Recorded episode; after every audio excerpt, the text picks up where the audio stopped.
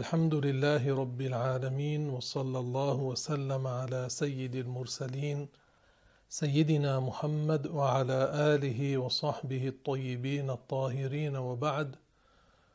أذكركم بإخلاص النية لله تعالى. قال المؤلف رحمه الله: خاتمة. خلاصة ما مضى من الأبحاث أن من عرف الله ورسوله ونطق بالشهادة ولو مرة في العمر ورضي بذلك اعتقادا فهو مسلم مؤمن.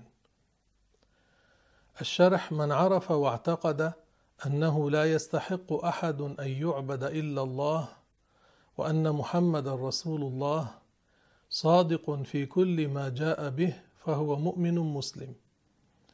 أما من أتى بما ينافي ذلك وقال أشهد أن لا إله إلا الله وأشهد أن محمد رسول الله، فهذا اعتقاده يخالف الشهادتين، فليس بمسلم عند الله ولو نطق بالشهادتين بلسانه، كالمنافقين كانوا أيام الرسول صلى الله عليه وسلم وهم لا يؤمنون بالرسول، ينطقون بالشهادتين ويصلون صورة خلف الرسول، وإذا خلا بعضهم إلى بعض يشتمون رسول الله عليه الصلاة والسلام، فلا ينفعهم التشهد ولا صورة الصلاة.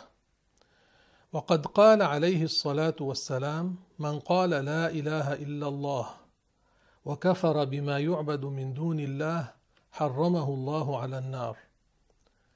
الله على النار، أي سلمه الله تعالى من أن يخلد ويؤبد في النار، فإن دخل النار بذنوبه فلا بد أن يخرج منها ثم يدخل الجنة.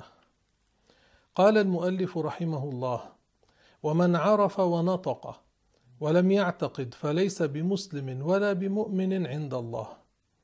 وأما عندنا فهو مسلم لخفاء باطنه علينا، وإن كان يتظاهر بالإسلام ويكره الإسلام باطنا، أو يتردد في قلبه هل الإسلام صحيح أم لا، فهو منافق كافر، وهو داخل في قول الله تعالى: إن المنافقين في الدرك الأسفل من النار، فهو والكافر المعلن خالدان في النار خلودا أبديا.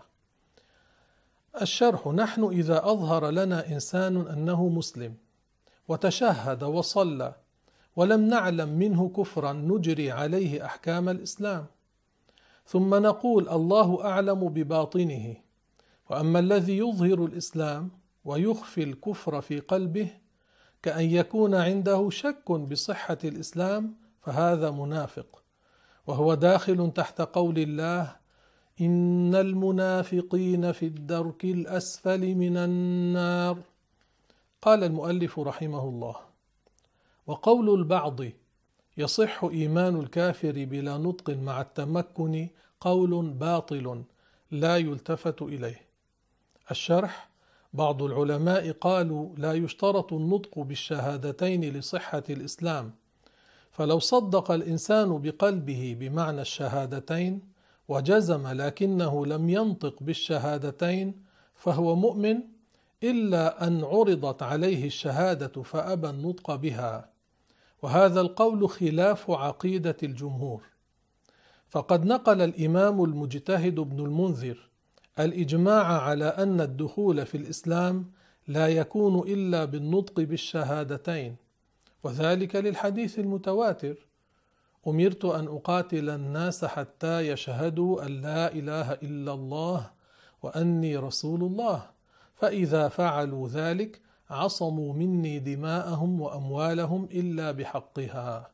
معناه: الكافر إذا اعتقد الصواب، اعتقد الإيمان، تخلى عن الكفر ونطق بالشهادتين، يحكم عليه بالإسلام، أي أن دخول الكافر في الإسلام لا يكون بالنطق بالشهادتين، لكن لا يدخل في ذلك من ولد بين أبوين مسلمين، أي أن دخول الكافر في الإسلام لا يكون إلا بالنطق بالشهادتين، لكن لا يدخل في ذلك من ولد بين أبوين مسلمين، فإنه يجرى عليه حكم الإسلام لو لم يتلفظ بالشهادة، في صغره ولا بعد كبره، يعني ولد ولد بين أبوين مسلمين علماه الإسلام، نشأ على الإيمان، على الإسلام، على العقيدة الصحيحة، ما عنده كفر، ما عنده عقيدة كفرية، وبلغ على هذا. لا يقال له لابد أن تنطق بالشهادتين لتصير مسلما، لا لا، لأنه نشأ على الإسلام. وإيرادنا لذلك القول يعني الباطلة للدلالة على بطلانه، لأنه مخالف للحديث المتواتر: أمرت أن أقاتل الناس حتى يشهدوا أن لا إله إلا الله وأني رسول الله. وما خالف المتواتر من الحديث كالذي خالف الآية القرآنية. قال المؤلف رحمه الله: وقال بعضهم: من نشأ بين أبوين مسلمين يكفيه المعرفة والاعتقاد لصحة إسلامه وإيمانه لو لم ينطق بالمرة. الشرح أن من نشأ بين أبوين مسلمين على العقيدة الصحيحة فهو مسلم مؤمن ولو لم ينطق بالشهادتين، وكذلك من نشأ على عقيدة الإسلام بين أبوين كافرين لكن نشأ على عقيدة الإسلام، الله يسر له من علمه الإيمان، من علمه الإسلام، فهو مسلم مؤمن عند الله طالما لم يعتقد اعتقادا كفريا ولم ينطق بكلام كفري ولم يفعل فعلا كفريا. قال المؤلف رحمه الله: ثم من صح له أصل الإيمان والإسلام ولو لم يقم بأداء الفرائض العملية كالصلوات الخمس وصيام رمضان، ولم يجتنب المحرمات إلى أن مات وهو على هذه الحال قبل أن يتوب، فقد نجا من الخلود الأبدي في النار. يعني المؤمن مهما حصل منه من الذنوب طالما هو مسلم لم يكفر بقول ولا بعقيدة فاسدة ومات وعليه ذنوب، هذا لا يخلد في نار جهنم. ثم قسم منهم يسامحهم الله ويدخلهم الجنة بلا عذاب، وقسم منهم يعذبهم ثم يخرجهم ويدخلهم الجنة، والله أعلم بمن يسامحه ومن لا يسامحه. يعني نقول العبد المؤمن الذي مات وعليه ذنوب كبيرة بلا توبة، هذا تحت مشيئة الله، إن شاء الله سامحه وإن شاء الله عذبه. الله تعالى يسامح من يشاء من عباده المسلمين المذنبين، والله أعلم بمن يسامحه ومن لا يسامحه. وأما من مات بعد أن تاب فأدى جميع ما افترض الله عليه واجتنب المحرمات فهو كأنه لم يذنب، لقوله صلى الله عليه وسلم: التائب من الذنب كمن لا ذنب له. حديث صحيح رواه ابن ماجه عن ابن مسعود. الشرح: مهما أذنب الشخص وتاب وأذنب وتاب ولو تكرر ذلك منه 100 مرة أو أكثر، فإن الله يقبل توبته، فباب التوبة ما زال مفتوحا لم يغلق بعد. الله يتوب علينا جميعا. قال المؤلف رحمه الله: وفي صحيح البخاري أن رجلا قال: يا رسول الله، أسلم أو أقاتل؟ يعني سمع أن الرسول ومن معه من قريش سيقاتلون أعداءهم الكفار، فجاء وهو كان بعد على الكفر، لما جاء قال للرسول: أسلم أو أقاتل؟ أخذته الحمية يعني. قال الرسول: أسلم ثم قاتل. فأسلم فقاتل فقتل. فقال رسول الله صلى الله عليه وسلم: عمل قليلا وأجر كثيرا، أي لأنه نال الشهادة بعد أن هدم الإسلام كل ذنب قدمه، فالفضل للإسلام، لأنه لو لم يسلم لم ينفعه أي عمل يعمله. وهذا الرجل كان التحق بالمجاهدين من أجل أن قومه الذين هم مسلمون خرجوا من غير أن يسلم، ثم ألهمه الله أن يسأل الرسول فسأل، فأرشده الرسول إلى أن يسلم ثم يقاتل بعمل قليل. ما هو؟ نطق بالشهادتين ثم ذهب للقتال، لا صلى ولا صام بعد. الشرح: أن من نعم الله على عباده المؤمنين أن من مات بنوع من أنواع الشهادات يغفر له ولا يعذب، ولو كان عنده ذنوب مثل الجبال، فكيف إذا كان موته بأفضل أنواع الشهادة، وهو من مات وهو يقاتل في سبيل الله بنية خالصة لا رياء فيها؟ فالشهيد مهما كان عليه ذنوب يوم القيامة يخير من أي أبواب الجنة 8 شاء أن يدخل.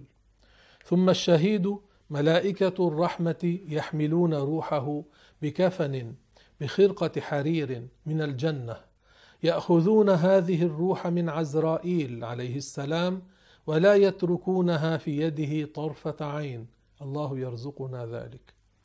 وأما ما ورد في الحديث من أن الشهيد يغفر له إلا الدين كما أخرجه مسلم، فليس معناه أنه يعذب، وإنما معناه أن صاحب الدين الدائن المقرض الله يعطيه من حسناته، فإن وفت حسناته وإلا فمن خزائن الله يؤدى عنه، يعني يكون راضيا مسرورا هذا الذي كان أقرضه في الدنيا. ومما خص به الشهيد يوم القيامة أن جرحه يكون لونه لون الدم وريحه ريح المسك، أي علامة على أنه فائز عند الله في الآخرة. قال المؤلف رحمه الله: خاتمة الخاتمة، ليفكر العاقل في قول الله تعالى: ما يلفظ من قول إلا لديه رقيب عتيد، يعني أن المؤلف رحمه الله ألهمه أن يختم بهذه الخاتمة الأخيرة حتى يحذر من خطر اللسان، لأن أكثر الذنوب من اللسان وأكثر الكفر من اللسان، فشفقة على عباد الله أحب أن ينصحهم هذه النصيحة وأن يذكرهم بهذا. فإن من فكر في ذلك علم أن كل ما يتكلم به في الجد أو الهزل أو في حال الرضا أو الغضب يسجله الملكان. فهل يسر العاقل أن يرى في كتابه حين يعرض عليه في القيامة هذه الكلمات الخبيثة؟ بل يسوءه ذلك ويحزنه حين لا ينفع الندم، فليعتني بحفظ لسانه من الكلام بما يسوءه إذا عرض عليه في الآخرة. الشرح: قوله تعالى: ما يلفظ من قول إلا لديه رقيب عتيد، معناه أن الملائكة الموكلين بكتابة عمل العبد يكتبون ما يلفظ به هذا الإنسان من حسنات أو سيئات، من القول وما كان من المباحات أيضا. ولم يرد في الحديث أن الذي يكتب الحسنات يكون على الكتف الأيمن والآخر على الكتف الأيسر، وإنما ورد أن أحدهما يكون في جهة يمينه والآخر في جهة شماله. وفي هذه الآية التحذير من أن يتكلم الإنسان بما لا خير فيه، هؤلاء الذين يقولون: هل علينا شيء إذا تكلمنا وما نوينا؟ هل يؤاخذ الشخص بما يتكلم به؟ وبعضهم يقول: الحكي أي الكلام ليس عليه جمرك.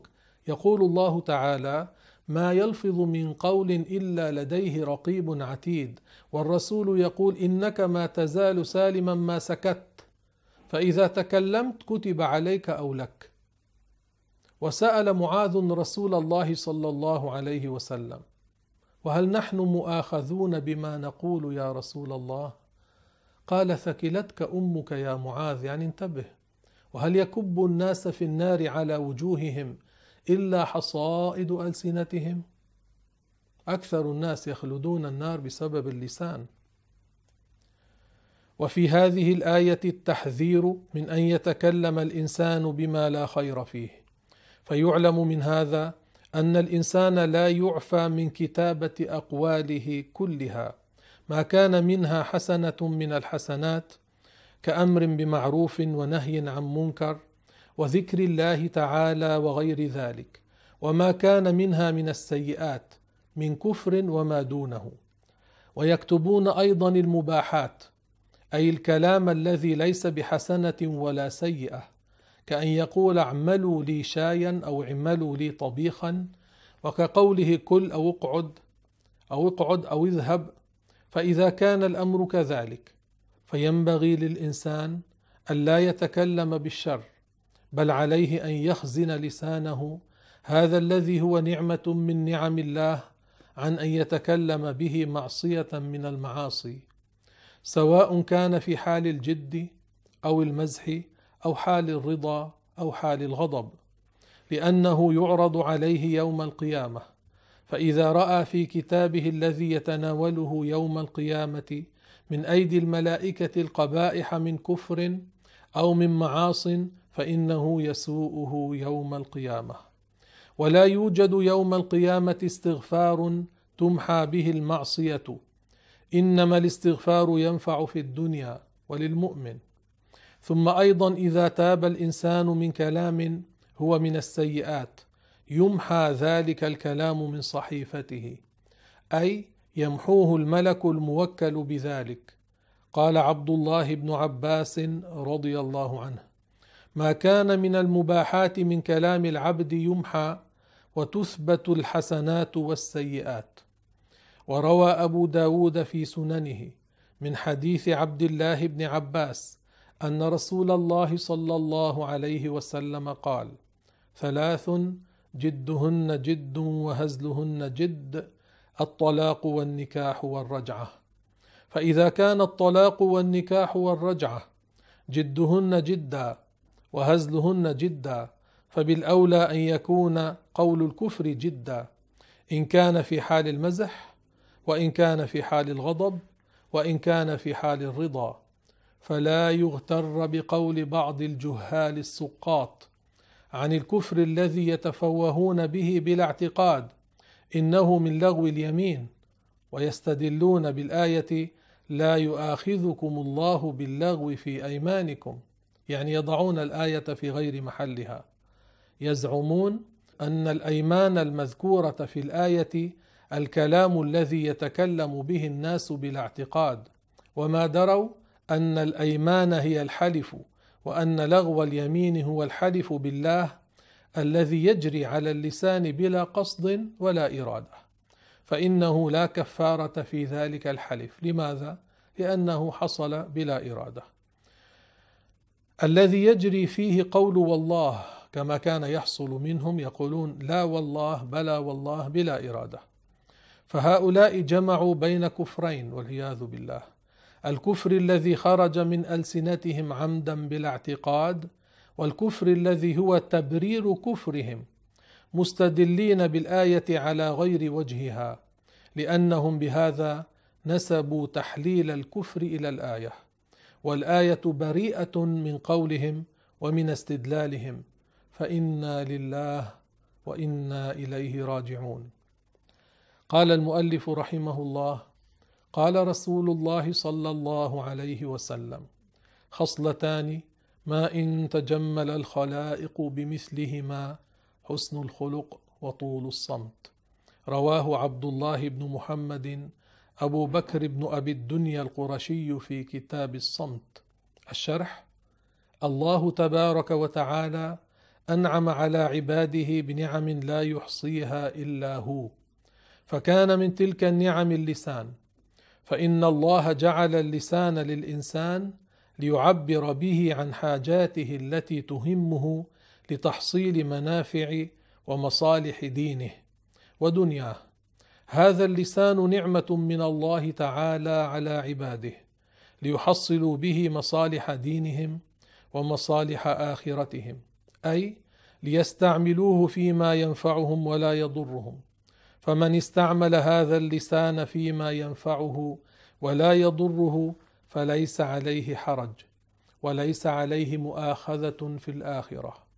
وأما من استعمله فيما نهاه الله عنه فقد أهلك نفسه ولم يشكر ربه على هذه النعمة العظيمة. وأما حسن الخلق المذكور في الحديث فهو عبارة عن ثلاثة أمور: كف الأذى عن الناس، وتحمل أذى الناس، وأن يعمل المعروف مع الذي يعرف له إحسانه ومع الذي لا يعرف له. ومن نال حسن الخلق فقد نال مقاما عاليا، اللهم ارزقنا حسن الخلق. فقد يبلغ الرجل بحسن خلقه درجة الصائم القائم، أي الذي لا يترك القيام في جوف الليل ولا يترك صيام النفل، كما قال الرسول صلى الله عليه وسلم. ومعنى طول الصمت في الحديث الذي مر ذكره تقليل الكلام، فإن طول الصمت من غير ذكر الله وسائر الحسنات يكون مطلوبا محبوبا عند الله تعالى. أما من ذكره وسائر الحسنات فإكثار استعمال اللسان مطلوب، ولا سيما التهليل. فالمعنى أن الإنسان ينبغي له أن لا يتكلم إلا بكلام ليس عليه فيه مؤاخذة عند الله.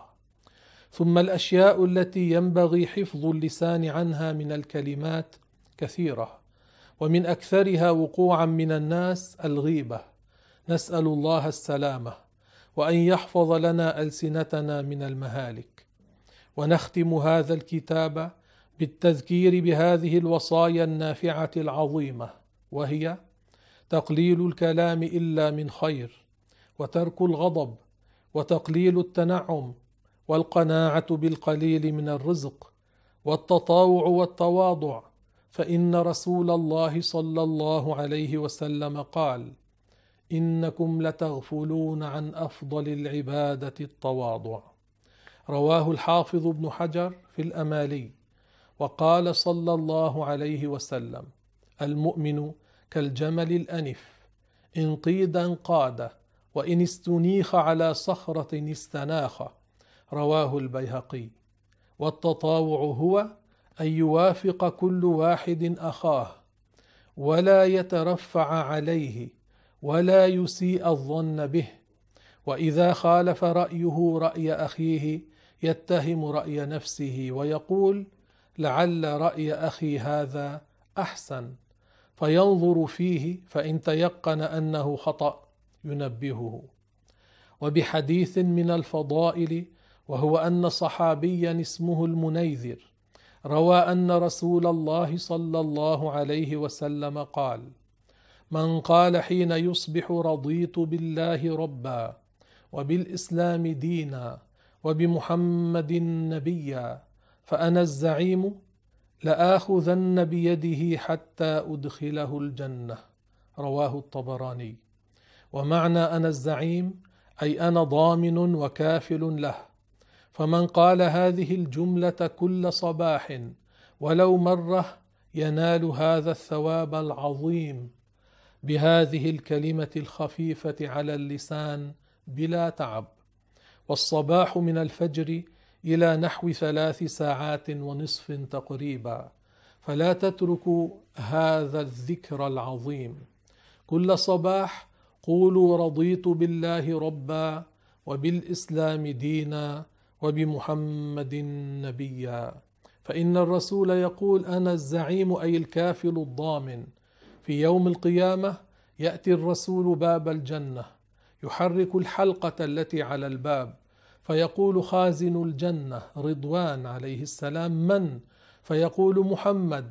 فيقول: بك أمرت ألا أفتح لأحد قبلك، فيفتح له الباب، فيدخل رسول الله صلى الله عليه وسلم، ثم يدخل الأنبياء، ثم كل واحد من أمة الرسول كان يحافظ على هذه الصيغة في كل صباح، يمسك الرسول بيده ويدخله الجنة.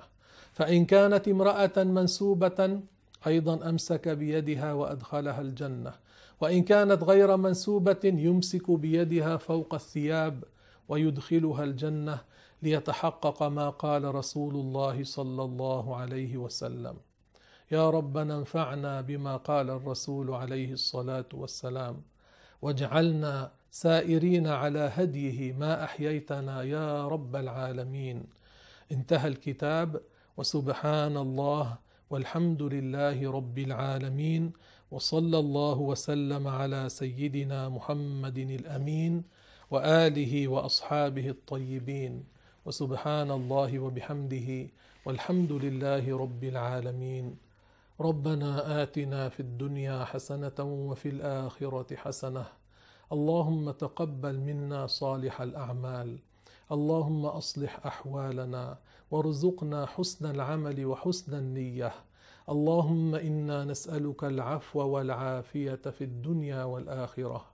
اللهم أصلح لنا ديننا الذي فيه عصمة أمرنا، وأصلح لنا دنيانا التي فيها معاشنا، وأصلح لنا آخرتنا التي فيها معادنا. اللهم آت نفوسنا تقواها وزكها أنت خير من زكاها، أنت وليها ومولاها، يا أرحم الراحمين يا أرحم الراحمين يا أرحم الراحمين. نهلل: لا إله إلا الله، لا إله إلا الله، لا إله إلا الله. اللهم صل على سيدنا محمد وعلى آله وصحبه وسلم. اللهم صل على سيدنا محمد وعلى آله وصحبه وسلم. اللهم صل على سيدنا محمد وعلى آله وصحبه وسلم. رب اغفر للمؤمنين والمؤمنات، رب اغفر للمؤمنين والمؤمنات، رب اغفر للمؤمنين والمؤمنات. هنا سؤال: ما حكم الحلف بغير الله؟ الرسول عليه الصلاة والسلام قال: من كان حالفا فليحلف بالله أو ليذر. يعني إذا أراد أن يحلف فليحلف بالله أو بصفة من صفات الله، كقوله والله أو بالله تالله أو وحياة الله وعلم الله وقدرة الله. أما الحلف بغير الله فليس مشروعا، يعني كما يحصل من بعض الناس يقول وحياة أولادي أو وحياة أمي أو وحياة والدي، فكل هذا ليس مشروعا، ليس خروجا من الإسلام، لما قال الرسول صلى الله عليه وسلم: من حلف بغير الله فقد أشرك، معناه إذا حلف بغير الله وهو يعظمه كتعظيم الله فقد أشرك. وإلا فقد جاء في صحيح البخاري أن عمر حلف بأبيه أمام الرسول صلى الله عليه وسلم، وعمر ليس مشركا، فقال له الرسول: لا تحلفوا بآبائكم. فما حكم الحلف بغير الله على غير وجه تعظيمه كتعظيم الله؟ الإمام الشافعي يقول: أخشى أن يكون معصية، معناه مكروه. والإمام أحمد يقول: هو معصية، يقول: من حلف بغير الله فقد عصى الله تعالى. فانتبهوا لهذا، الرسول صلى الله عليه وسلم قال: من حلف فليحلف بالله، يعني الذي يريد أن يحلف فليحلف بالله تعالى، وإلا فليذر، وإلا فليترك ذلك، يعني لا يحلف بغير الله سبحانه وتعالى أو بصفة من صفاته. أما قول بعض العوام وحياة القرآن فهذا غلط، القرآن لا يوصف بالحياة ولا يوصف بالموت. أما لو قال والقرآن فهذا صحيح، وكلام الله فهذا صحيح، أما وحياة القرآن لا معنى له هذا، وعليه معصية بذلك، لأن القرآن لا يوصف بالحياة ولا يوصف بالموت. يقول: كيف نرد على من يقول صوت المرأة عورة؟ صوت المرأة ليس عورة، كل الأئمة لا يقولون صوت المرأة عورة، بل يقولون صوت المرأة ليس عورة، لأن الرسول صلى الله عليه وسلم مرة جاءته امرأة فقالت له: ذهب الرجال بحديثك يا رسول الله، فاجعل لنا من نفسك يوما نأتي فيه إليك تحدثنا، فقال: تعالين في يوم كذا وكذا، فجئنا، فجاء الرسول صلى الله عليه وسلم ومعه بلال، فحدثهن وعظهن وقال: يا معشر النساء تصدقن، فإني رأيتكن أكثر أهل النار. فقالت امرأة: لماذا يا رسول الله؟ قال: لأنكن تكثرن اللعن وتكفرن العشير، أي تجحدن إحسان الزوج، تنكرن إحسان الزوج، وصرن يتصدقن. بلال كان معه الرداء، فصارت امرأة تضع الخاتم، امرأة تضع غير ذلك من الحلي، صدقة. فقال الحافظ ابن حجر: وفي الحديث أن كلام الأجنبية مباح سماعه، وأن صوتها ليس بعورة، ليس إذا دعت شخصا إلى الحرام الكلام ليس عن هذا، بل الكلام إذا تحدثت بشيء ليس فيه معصية. والرجل كان لا يشتهي أن يستمع لصوتها، فهذا ليس حراما بالإجماع، وصوت المرأة ليس عورة. الرسول صلى الله عليه وسلم سمع نساء في المدينة يضربن بالدف ويتغنين يقولن: نحن جوار من بني النجار، يا حبذا محمد من جاري. فقال: الله يعلم إني لأحبكن. ما قال حرام عليكن تضربن بالدف وتقولن هذه الكلمات، فهذا دليل من فعل الرسول ومن قول الرسول عليه الصلاة والسلام أن صوت المرأة ليس بعورة. هذا حكم الدين.